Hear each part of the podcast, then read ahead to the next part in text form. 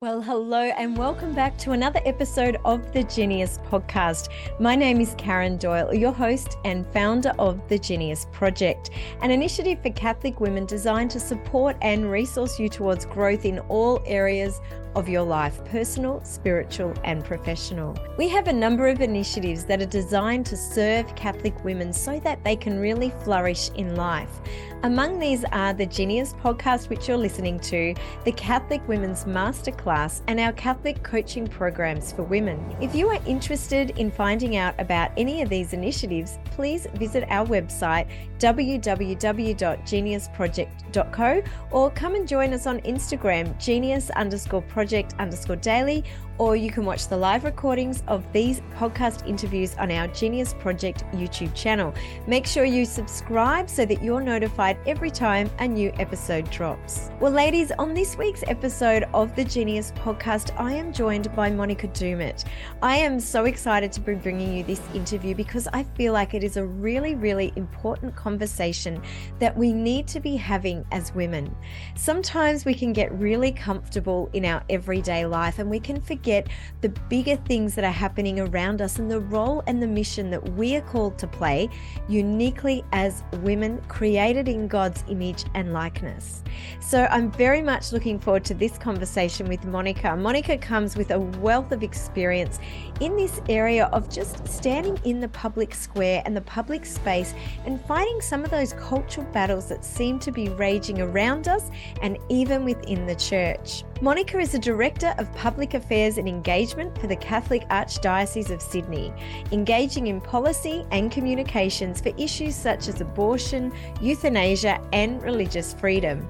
She's also a regular columnist for the Catholic Weekly. She was also the Communications Director for the Coalition for Marriage. Prior to working for the Archdiocese, Monica spent 10 years working as a corporate lawyer in Sydney and London. She holds degrees in law and medical science and a diploma in finance and a master's in bioethics. Needless to say, this woman comes armed with a wealth of knowledge, information, formation, not to mention a very beautiful, deep faith. In today's conversation, Monica and I are going to roam across a number of topics, but really what we're looking at is how we as women can stand up, step out, and armor up for the spiritual battle that is taking place around us. I really hope and pray that you are blessed by this conversation with Monica. Well, Monica, welcome to the Genius podcast. I'm so thrilled that you're joining us. We've been trying to do this interview for a very long time. So, praise the Lord, miracles happen, and here we are. So, welcome. You're joining us from Sydney this morning. I am, and such a delight to be here. Uh, and like you said, it's been a long time since we've been trying to organize this. So, so finally. Yes, it's awesome. And last year, Monica, you came down to Canberra and was in the studio with Bon and I as we were filming the Shalom World TV series for Real Women. So that was so much fun just sitting down face to face and having a conversation, we spoke into this topic of the feminine genius and the role that we have as women. And today I'd love to take that a little bit further, looking at, and I guess tying into a lot of the amazing work you're doing in terms of the cultural wars and the role that we have as women, whether we're living single life, consecrated life, married life. Um, we all have a role to play in those wars and, and we have a mission. So that's sort of going to be the focus of our conversation. But before we get to that, I'd love for you to share with the ladies a little bit about your background because I find your just your professional experience to be fascinating. I'm looking forward to a longer coffee one on one to hear more. But can you share with us, I guess, your journey out of school, your professional life, and how you came to be doing what you are today? Uh, yeah, sure. Of course, I'd love to. So I'm a, a cradle Catholic uh, Lebanese Maronite, uh, but raised mainly in the just in the Roman Rite. Uh, my parents are just wonderful examples of faith. We always had priests over for dinner, religious around. So grew up in in a very Catholic household. Um, but even even though uh, all of that was true, I didn't really own the faith, if that makes sense. It was just something that I was raised into. And then I think probably when I was about 15 or 16, I was that annoying kid, the one who didn't have to study for any exams and could just walk the in without studying, top the class and walk back out again, right? Yeah. And so I came to this realization that if I'd been given that gift, it wasn't for me. Um, and it had to be ordered to the service of others. So really, even before being invested in my faith, it was kind of this, this idea of I had a responsibility to use the gifts that I'd been given to do something. Uh, and I think probably uh, half of my life was spent trying to figure out what that what that was and what God was calling me to. Mm. Uh, so I left school and studied um, undergraduate medical science and law at the same time. So I did a combined degree. Uh, my did. head was as you do. uh, I really wanted to do law, but my brain sort of worked in the sciences a little bit better. So I thought okay. I could combine the two of them. Uh, and then I, I did the bioethics electives uh, just as a way to combine the two disciplines. Mm. Um, and I remember the lecturer, I was I was 20 at the time, and the lecturer would come in and just talk trash about the Catholic Church pretty much in every single one of these lectures. Okay. Uh, she would just she would say bad things about Catholics, about Catholic teaching and things like that. And for me, it was the first time that I'd had somebody directly challenge the Catholic faith in in front of me. I went to Catholic school. Some of my friends at uni were Catholic, so hadn't had somebody who was that oppositional before. Mm. Uh, and so I thought, I was, I'm pretty sure some of what she's saying isn't true.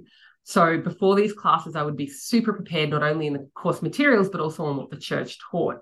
Because I thought if you're going to come after the church, you're going to have to do it with truth. Mm. Uh, and without knowing it, and, and it didn't really I guess it hasn't manifested in my life until uh, maybe a decade later. But that was a real turning point for me because it was the first time where I thought truth is very important to me, and truth about the, the Catholic faith is very important about is very important to me. Um, so I finished uni. Uh, went into a corporate legal career. So spent 10 years as a lawyer, mainly in uh, mergers and acquisitions, uh, structured finance, things like that. So working for big companies, deals worth hundreds of millions of dollars and, and all of this and really really enjoyed it. Um, but at the same time was doing a little bit of little bit of writing a little bit of commenting for the archdiocese of sydney just on the side. I was writing a you know a monthly column in the catholic weekly and doing bits and pieces like that. Uh, and then i was living in london uh, back in 2013 and I got an email from the communications office of the Archdiocese of Sydney,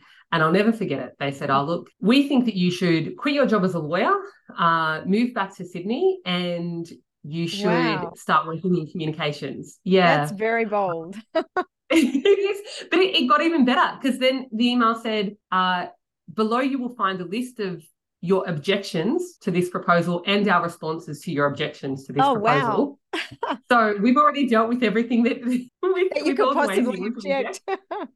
uh, the primary reason being I'm a lawyer. I knew nothing about media and communications. Um, but it was convincing enough. And I'd been praying for a long time for the, the Lord to show me where He wanted me to go next. And I felt a real peace about this move, even though it was crazy, right? Uh, so I quit my job. I moved back to Sydney from London uh, and started working at the Archdiocese at the beginning of 2014.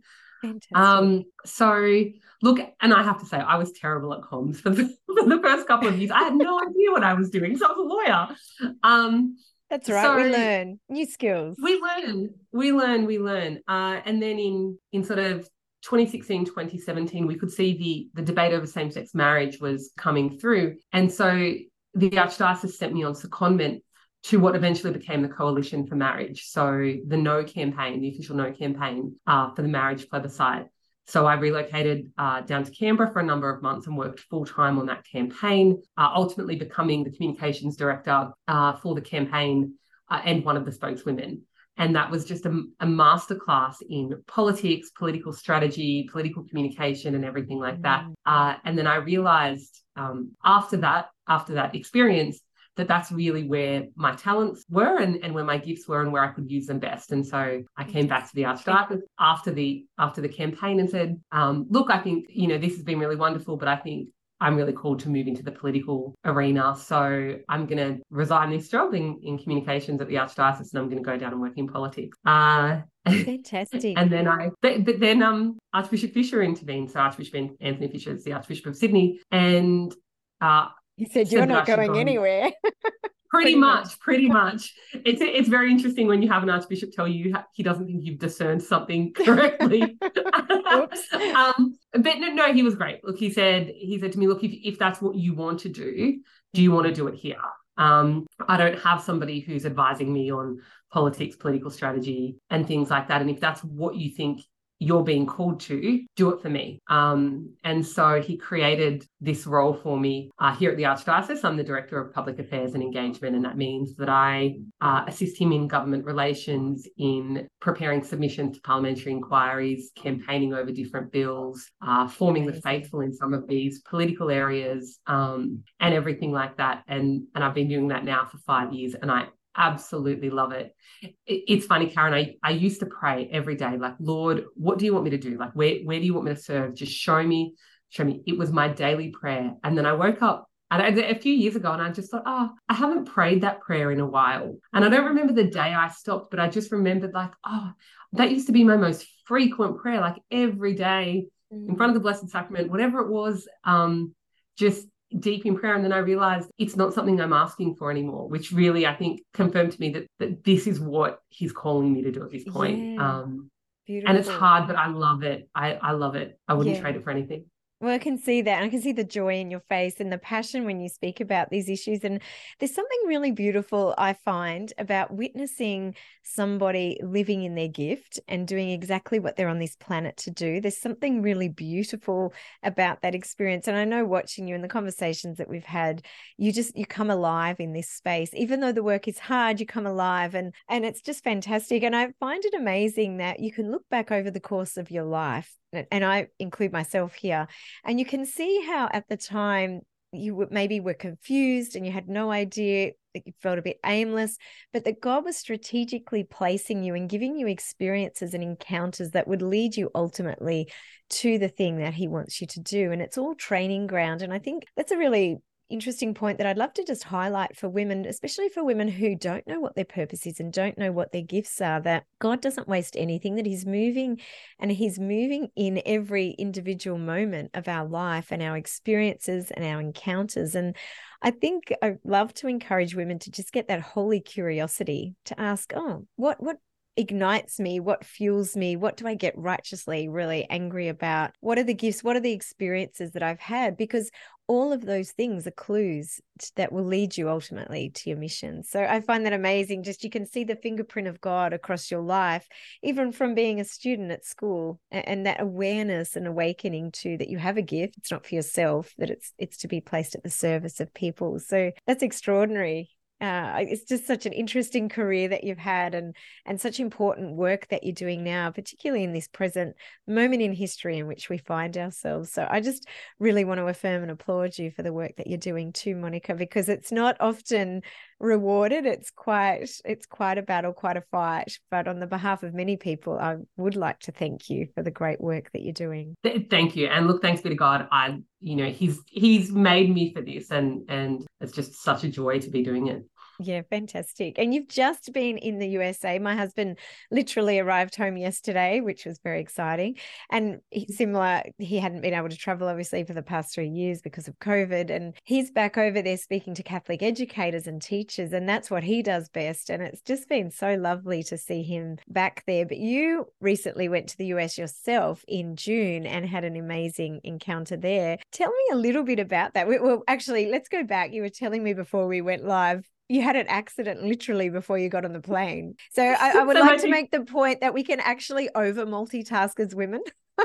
and, and yes, yes, share your story because it's quite funny. So okay, so I, I, was in the office. I had um, I was coming from one meeting uh, in in my office in the city to another one out at Strathfield, which is about a, a 20, 30 minute drive away. One meeting went late. And so I was running late for this next meeting that I was supposed to be chairing. Okay. Uh, so jumped in the car, uh, driving a little bit recklessly, and I clipped a curb on my um on my way through. I took a corner a little bit too quickly and thought, oh, you know, I, I've done something. Start driving, realize I'd blown out a tire. Uh, so I.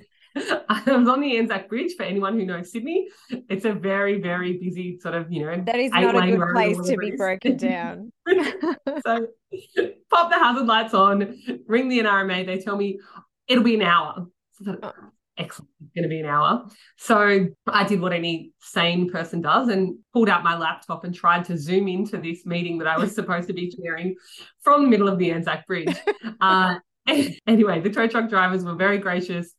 They got me into the back of the tow truck. They they towed my car off. They let me continue the call on the phone.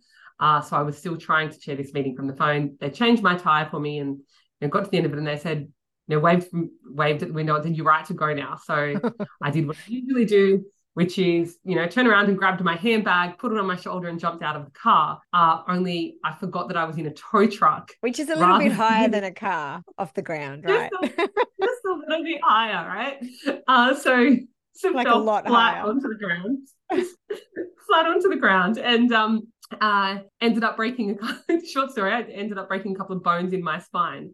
Um, still managed to get to a meeting with someone from the Prime Minister's office that evening, though. Oh, just, goodness just, me. just, just to complete the Wonder Disney Woman. World circle.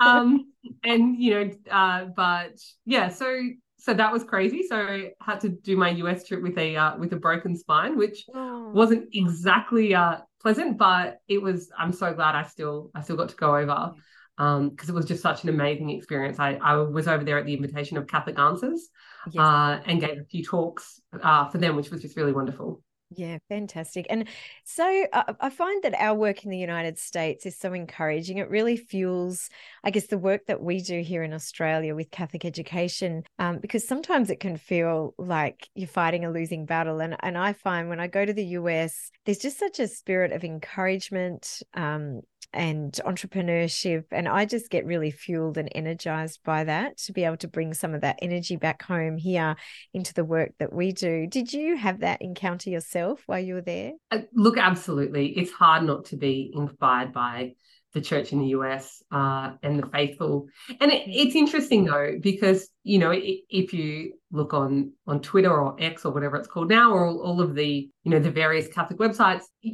Some of them can present a bit of a black armband view of the faith, and we know that that the church has its struggles and its crises and its scandals and everything like that. Um, but actually going over there and being in the US, what you see is just um, an experience of people who really passionate about faith, who want to be involved in it. Uh, and it's funny, one of the things that I found was that no one cared sort of, you know, they didn't do the left, right, progressive, conservative, or whatever. Oh, you're Catholic? Come to this, you know, let, let's invite you for dinner. Why don't you come and stay at my house? All of these types of things. So it's w- the, the, the Catholic bond um, is a lot is a lot stronger than you, we might think. And it's very apparent, I think, when you're traveling overseas. Yes. Um. What unites us is so much, so much bigger than what divides us. Mm, amen to that.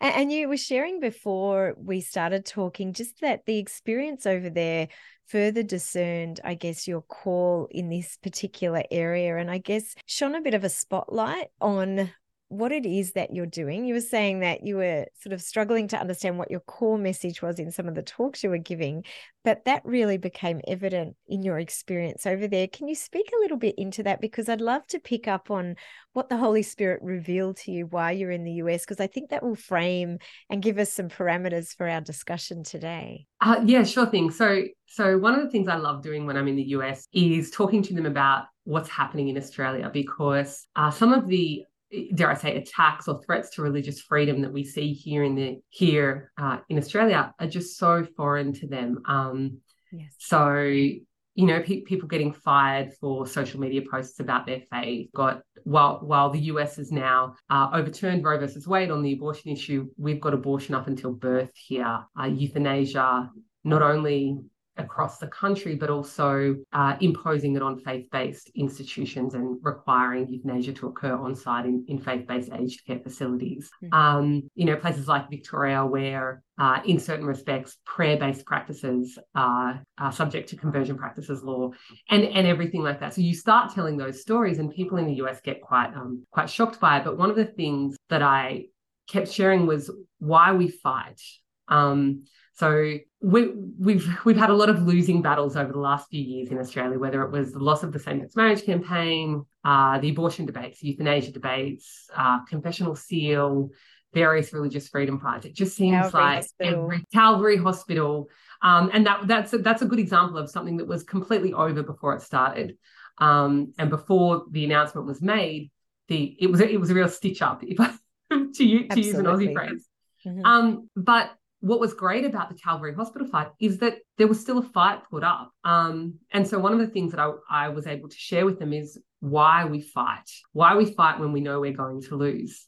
Um, a really wonderful, very holy bishop here in Australia quoted the art of war to me, where they say that you should only fight the battles that you know you're going to win, and then otherwise you should preserve your resources uh, to to put into other things. And and that was his proposal. But with respect, like I said, very very good man. But I really disagree with that. I think that there's something there's something very good and very important about fighting losing battles. Um, and so I was able to to sort of share with with US and, and hopefully maybe we can discuss this in a bit some of the reasons why it's important to stand up and fight, even if you know you're going to lose. Amen. A hundred percent behind you. I remember back in um, gosh, it's going back a long way. 2005, Jonathan gave a keynote at the Sexual Integrity Forum at Parliament House, and it was a big inquiry. They were looking at pornography and a whole lot of other laws. And he was asked to give a keynote alongside a US speaker, Dr. Mary Anne Layden and it was a fantastic experience and but sitting in that room for 3 days where just all of the negatives were presented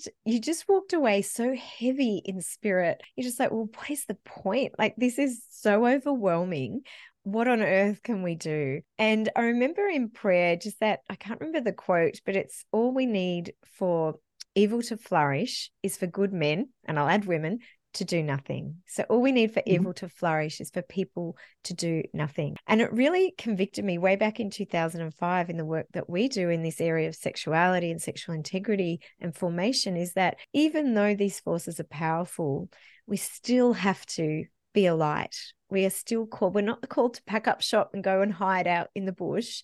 We're actually called to be witnesses to christ and save and bring as many souls with us as we can on this journey. And you know last year we were at a wedding and it was a beautiful experience because these two um, young men came up to us and they said oh are you jonathan and karen doyle? And we're like yes. And they said well i just need you to know these men were about 30 something now. They said, You changed my life. Back when I was a 15 year old, we came to your seminar at World Youth Day in Sydney and we were struggling with pornography. And, and that talk changed my life. And so then they got help and they're out of that now. They're married with kids. And that is a common theme for Jonathan. He'll be walking through an airport or something, and and some kid will come up to him 15, 20 years after school saying, You changed my life. And I often think, you know, if we had have packed up because it was too heavy or in the too hard basket, there's a whole lot of young people who might not ever have received or encountered the freedom of Christ in these areas in these strongholds like pornography or relationships that can really take them out early. Um, now, some of these people have gone on to do amazing things in the church and are fighting their own cultural battles now. And so I'm, I'm a big believer in that we are all called to play our part. Um, no matter how dark it seems, no matter how overwhelming it seems, we all have a part to play. And I'd love you to speak into that for a moment for us, just around how do you keep fighting losing battles, like personally for yourself? Um, but then how can, I guess, the everyday woman show up? And there's sort of two questions there, I guess. Why don't we start with what are women called to do in in their sphere of influence whether they're married they're stay-at-home mums whether they're in the corporate sector what can individuals do to contribute to this this battle? And absolutely. Um and it, it's funny i'll start with commenting what you were saying about yourself and jonathan uh and that you had people come up to you. Uh that's wonderful and thanks be to god that you get to see some of the fruit but there is so much fruit to your work that you don't see and you won't see this side of heaven right? And i think uh, and that's my first message i guess to uh, all of the women listening is that particularly for women uh, in whatever our state of life is often we don't get to see the fruits of our labors. Um, uh, you know I, I think that you know mums who battle with with raising their kids well they might not get to see the kind word that their child says to somebody on the playground or something like that, uh, the, the restraint that they exercise in an area of their life. Um, but you're pouring in, hoping uh, for fruit. Um, but we have to be first content that we may not see the fruits of our labors and we just have to entrust them to God. Yes. Um, and this is the work of a lifetime as well. Uh, some of these battles aren't going to be fought or won politically at the next election or the election after that. Um, we're going to have to just pour into this with the trust that we're doing it, even if not to see fruit in our own generation, uh, but that, you know, a generation yet unborn uh, will be able to reap the benefits of our of our um, hard work here. So that's that sort of thing. I think we need to first take the long view um, and know that that we don't necessarily well, well obviously we need to be concerned about the fruit of our work at the same time we shouldn't demand to see it because that's in that's in God's timing and that's in God's providence. Yes. Um, and then we all have a sphere of influence. Uh, I say, you know, parents in particular are sort of the black ops. They're the sleeper agents because you can have so much influence on your family. Um, and that's where a lot of this will, th- that's where a lot of this, I think, will play out. So as we get, you know, laws that increasingly restrict religious freedoms and, you know, try to, try to limit what uh, Christian schools can teach, what churches can teach, and all of those types of things, and try to limit the public witness, try to limit uh, the freedom of Catholic hospitals to be Catholic or, you know, uh, schools in the same way. They can't restrict your family, or they might try to, but we're, we're going to have to be engaging this with the witness of our lives. Um, the, the law can't stop you doing what's true, what's good, what's beautiful. Uh, so wherever you are, whether you're at home, whether you're in the workplace. So I spent, uh, as I mentioned before, a lot of years in in corporate life, and one of the things that I found is that someone who is serious about their faith in a in a secular workplace is a is an incredible light uh, to people. Yes. Um, if we look at the statistics, maybe you're more likely to encounter uh, someone with a, a, severe peanut allergy than you are a practicing Catholic in your workplace. Yeah. yeah. Uh, so you're very, very rare. You might be the only encounter that somebody has with a person of faith, um, which means that you don't necessarily have to go around and and correct people about everything or you know be overt about uh, the gospel or anything like that, but just the way that you live, the way that you treat other people um, in your work can be an incredible witness. Uh, and certainly that's what I found. Um, so God will put places and people and situations in front of you where you can be that light and you can you can stand up for something, whether it's you know checking what what's going on in your kid's school. Um, or something like that. I find often when I give talks, people say, oh, I feel so guilty. You know, you're out there on the front lines, um, you're in the public sphere. Like, I'm too nervous. I worry if I make a complaint at my child's school that my child will get picked on. I, I worry that if I say something at work, um, I might get disciplined. I don't want to do wear it purple day or whatever it is. Um, you know, I, I feel really guilty that I'm that I'm not being as courageous. Look, I don't have a lot to lose. I'm single. I don't have anybody depending on me. Uh, I work in a in a church setting, so this is actually my job. I'm not going to lose my job for standing out there in the public square. Uh, it's my job, but that's what I'm called to. And I'm called to have these types of battles so that you can do your your thing in your square. So I, I think that often as women, we we feel guilty about everything, right? We always feel we feel guilty about yeah. everything, but we I think we tend to feel guilty about not being vocal on some of these issues. But that's, I think that's something for discernment in your state of life, in your workplace, in your family, and things like that. I don't I don't think that everyone's called to be public um, no. about no. about these issues and to and to take them on publicly. But I think that there's a lot that you can do just with your small sphere of influence. Absolutely, and also just the witness of your life like I often find like you were talking about the corporate setting. So even though you might not be giving out Bibles in the corporate mm-hmm. world or, you know, correcting people, as you say, the way that you live your life should stand out in such a way. And and my experience has been when I was sort of working as a nurse that there was a way in which I lived my life that when people hit a rough time or say a marriage fell apart or someone had an issue,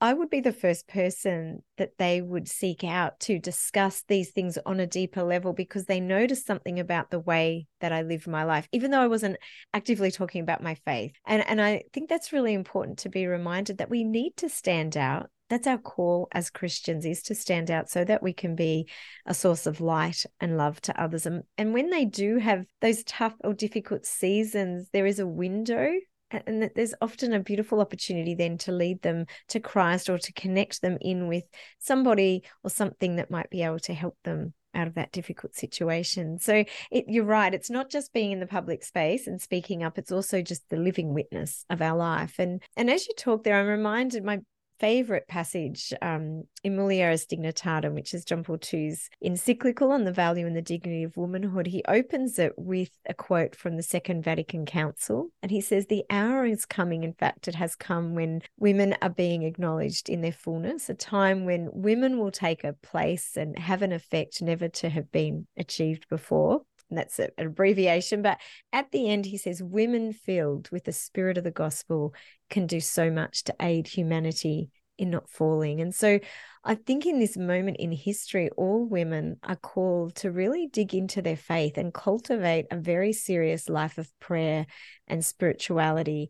And it's in that place that the Lord reveals where and how you're called to step out. Absolutely. Absolutely. And one of the things that we find is that often we're, particularly in, in sort of the corporate world, um, but even sometimes the church can fall into this is if a woman wants to be of influence, then she needs to behave like a man. Yes. Uh, it was certainly something that was that was drummed into me as you know in corporate. No, you need to stand like a man does, and you need to do this, and sort of this rejection of what is beautiful and unique about um, women and try to embrace the masculine. And and like I said, the, the church can, uh, whether we, we're discussing sort of roles of governance or ordination or things like that, can also fall into that trap. But I think the idea is actually no, there is a place for women as women uh, in the world uh, and not for women who are trying to be men um if that makes if that makes yes. sense so well, i think john, john paul II beautifully says that when women do seek to do that they actually lose what constitutes their essential richness so we have to understand that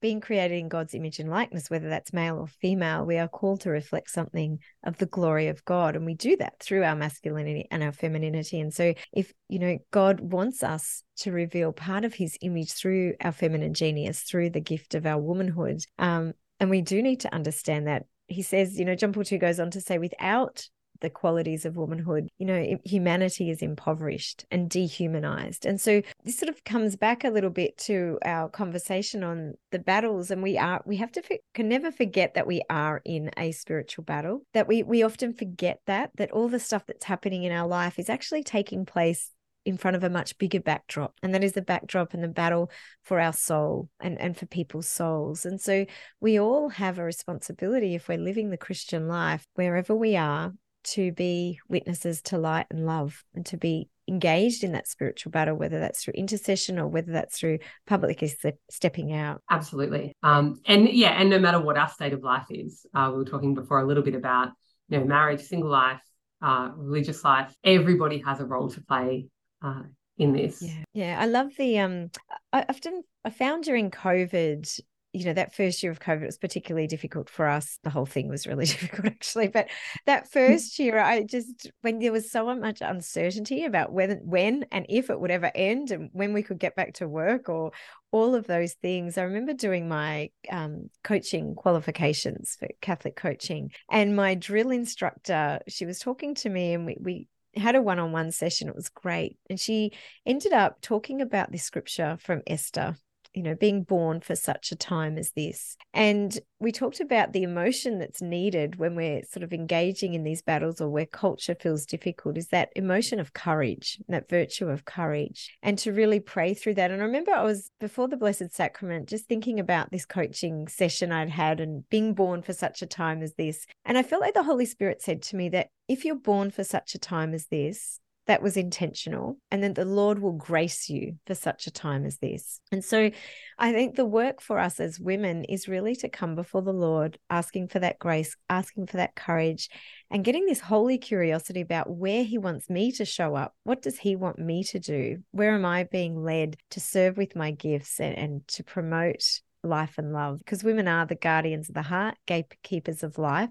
So we have a particular responsibility to engage in some of these things that are happening. Absolutely. And and not to be too worried about um about failing as well. And I think this comes back to before what I was saying about fighting losing battles. The only people who don't get injured in this fight are the ones who aren't on the battlefield, right? right. Like it's the only way that you can that you, so yeah, like things are things are going to be difficult. You're going to get hit you're going to feel like you've messed something up. Okay, pick yourself up, go to confession if you have to, and, and keep going. Uh, get the support from people around you. That's the other thing. We we need to do this together. Uh, no one can be engaged in these types of battles, um, cultural, spiritual, thing like that, on their own. No. Uh, we need to do this, yeah. collectively as a sisterhood as a sisterhood that's right i love sisterhood but it's so important i mean we're created in relationship and for relationship that goes without saying so just our everyday life we need people but more so when we're sort of stepping up on this on this level um, because it's a brutal, brutal world actually in which we live. And I think we need to sort of call that out and just mention. I mean, you have mentioned some of the issues that you're dealing with, but some of these issues are profound. Like we look at the Calvary Hospital takeover here in Australia, where, and it, you might want to just speak into that for a moment for our international listen, listeners. Can you do that actually? Just give a little yes. synopsis of what happened with that. Sure. So, uh, Calvary Hospital is a big Catholic hospital in Canberra, which is our, our national capital. Uh, in April of this year, there was a report about access to reproductive services. And within that report, a government report, it criticised the overriding religious ethos of, um, of Calvary Hospital. And then about a month later, the government announced that it would compulsorily acquire, which basically means it would take over the hospital. So it passed a law that would take all of the land back, the hospital buildings, the operation of the building, and transfer the employment of the staff over to the government. Um, I think it was announced on on one day the very the following day the legislation got introduced into parliament. It was passed without real debate maybe two weeks later and and that was it. The government just took over uh, the hospital. And now later this year they plan to introduce euthanasia laws um, that will no doubt have applicability within that hospital now that it's government owned and government run um, and i think it was extraordinary because it was so brazen. It was so brazen uh, the way that it was done uh, without consultation without public debate or anything like that. Um, so yeah, it's it, it's brutal. And if anyone thinks that, that it'll stop with Calvary, um, I think that they're they're probably a little bit a little bit mistaken. I think that that was probably a test ground, and we can we can predict that in years to come we might find the same thing happening to other faith based facilities, uh, to schools, and and things like that. So it hmm. certainly is a a very difficult time um, here to be to be Catholic, to be Christian uh, publicly in Australia. Yeah. What would you say to women who might be living in the other side of the world or in the other side of Australia, and they're like, oh, "Well, that's on the other side of the country. That doesn't concern me." I, I hear this from women that, "Oh, that doesn't concern me. It's not my school," or "That doesn't concern me. It's not my city." What would you say to women I guess with that mindset. Yeah, look, I um one of the things you don't leave anybody alone on the battlefield. Uh so in one sense, this is a fight for all of us. Um, there's a there's an Islamic cleric who I'm uh, who I collaborate with on a number of things, and he'll always say this is an attack on religion um, and the place of religion in the public square. Um, this is an attack on one faith or another faith. Uh, so I think that that's true. But look, if you're on the other side of the country or if you're on the other side of the world, maybe there's nothing that you can do about Calvary Hospital here in Canberra, and that's not your fight.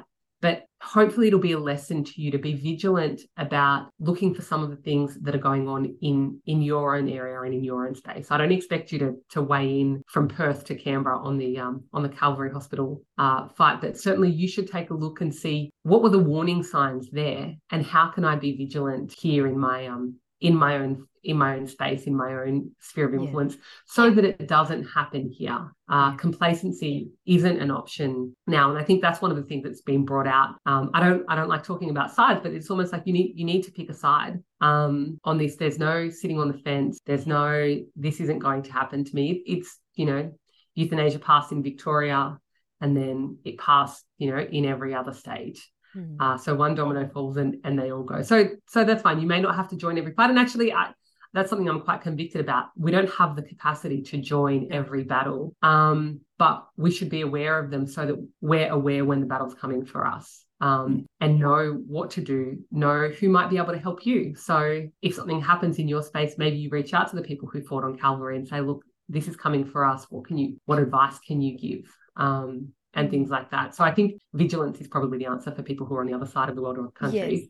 And, building, I would say also building communities too is very important. Just building and preserving community because I have three children of my own, and we're very blessed that they're part of a beautiful youth group, um, which is over sort of it's run by a community here in Canberra, and missionaries of God's love priests and sisters are involved, and so we're really blessed that they're within that community. But I hear in our work with Choicez, where I work with parents on a lot of these issues, they're sort of in they're very isolated in their parenting. Their children are really isolated, and so one sort of piece of advice I really like to encourage people in is be really intentional about building community where you are. And for some, that might mean moving. I, I know a number of families have moved to be with other families of like mind, but we're in very challenging times. And I'm speaking as a parent right now. The landscape has shifted so dramatically for our children. It's it's not funny the role of technology, um, just the over sexualization of culture, a lot of the ideologies that are being pushed and and really pushed I would say, you know, we've got this switch from education where we're educating across all these spheres to really indoctrination. And it's it's very it's a very narrow view that is being pushed in the school system on our children. They're not being taught to be critical thinkers. Um, that we really need that community outside of school around our kids to support them and around us as parents. Uh, and then I would also say to families to be looking for people like yourself, Monica, who are sort of fighting these battles and how can families support? And I think one of the most basic things families can do is to intercede and to pray for people like yourself, people who are on the public, you know, at the at the forefront of these battles, um, is to really be interceding for for the people and and for the move of God in these areas. Absolutely. Like I always say, so I'm I'm as I mentioned, I'm single and I always think it's it's still my job to back a vocational culture. So I'm going to be the, you know, the best and, and closest uh, friend to my, you know, to my friends who are married with kids and helping them uh, be a good friend to the priests and religious in my life uh, because it's still my job to back um, marriage and family and and vocations and to priesthood and religious life, particularly when they're under attack in all of these culture law, culture wars and things like that. So that's my role.